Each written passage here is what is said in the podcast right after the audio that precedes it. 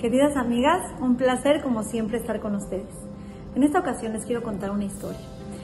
Había una familia que vivía en México y al señor, al papá, lo mandaron a llamar de China para que se vaya a vivir ahí dos meses para le iban a, presentar unos negocios y él sintió que era una gran oportunidad y les dijo, bueno, bueno, quiero decirles, voy a irme yo dos meses para ahí, ahí les hablo, les aviso, a lo mejor si está increíble la situación, pues a lo mejor nos mudamos todos para ahí, pero ahorita me tengo que ir.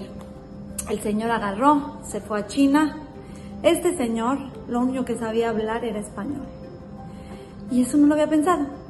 Llega a China y no entiende nada. Y empieza a pasar un día y no entiende nada. Prende la, la televisión, puro Chinese, Chinese, inglés, de repente encontraba, no entendía nada, para él era un mundo totalmente diferente. Llegó, iba a un restaurante, eh, decía eh, que si tenían algo kosher y kosher, ¿qué es kosher? Nada, no tenía con quién hablar. Ni siquiera las reuniones, o sea, eh, a él lo mandaron pensando que sabía el idioma y cuando llega ahí ni siquiera tiene con quién reunirse y su vuelo de regreso lo tiene en dos meses. Y no lo puede cambiar porque no tiene dinero.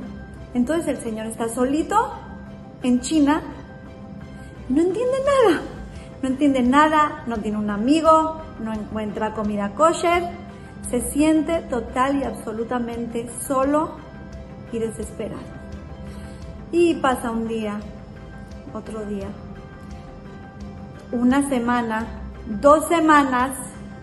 En ese entonces no existían teléfonos fácilmente para poder hablar. Eran largas distancias en donde le costaba un dineral. Entonces cada... Uh, se echaba una llamada con su familia para decirle hola, pero ahí no podía ni decir hola. No había quien decirle hola. Y empezó a pasar el tiempo y a pasar el tiempo. Y la verdad estaba ya muy deprimido el señor, estaba bien deprimido y seguían pasando los días, ya no podía más por su regreso a México. Y de repente un día está en el camión y ve a un señor y escucha que le dice hola a alguien por teléfono.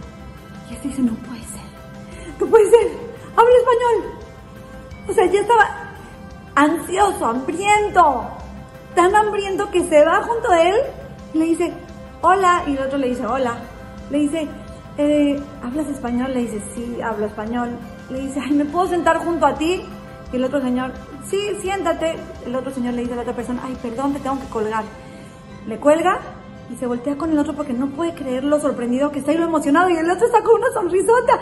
Le dice, ay, ¿cómo te llamas? Y le dice, me llamo, me llamo David. ¿Y tú? Le dice, yo me llamo Isaac. Le dice, ah, ¿de verdad? Sí, ¿de dónde eres? Y le dice, soy de México. ¿Qué? ¿Eres de México? No lo puedo creer. Cada vez que le decía algo así, su corazón palpitaba y decía, wow, ¿de verdad? Dice, sí, soy mexicano.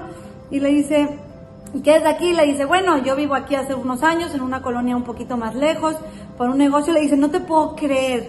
Espérate. Y, este, o sea, ¿eres judío?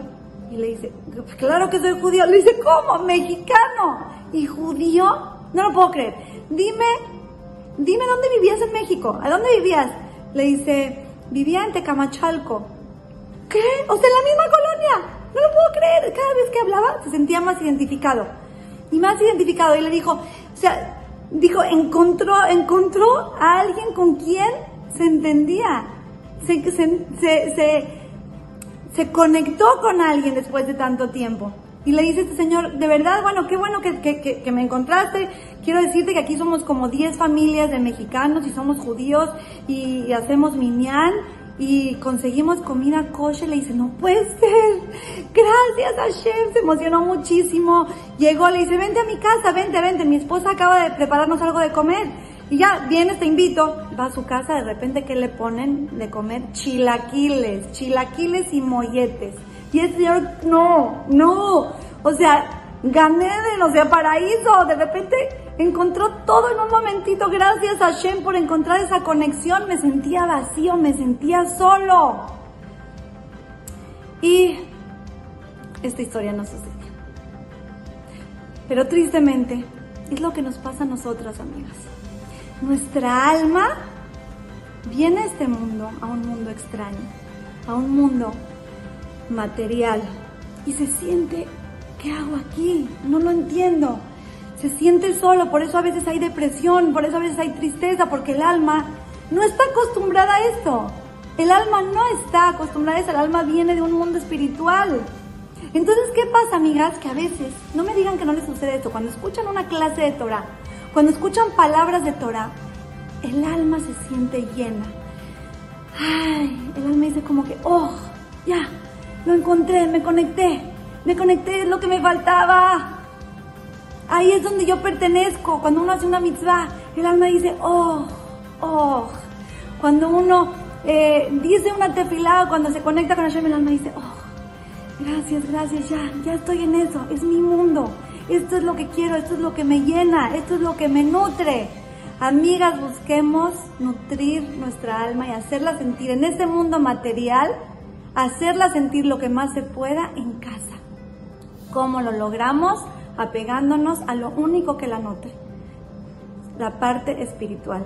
Que tengamos el zehut de poder vivir una vida en este mundo material, pero llena de espiritualidad y significado. Las quiero mucho y les mando un beso.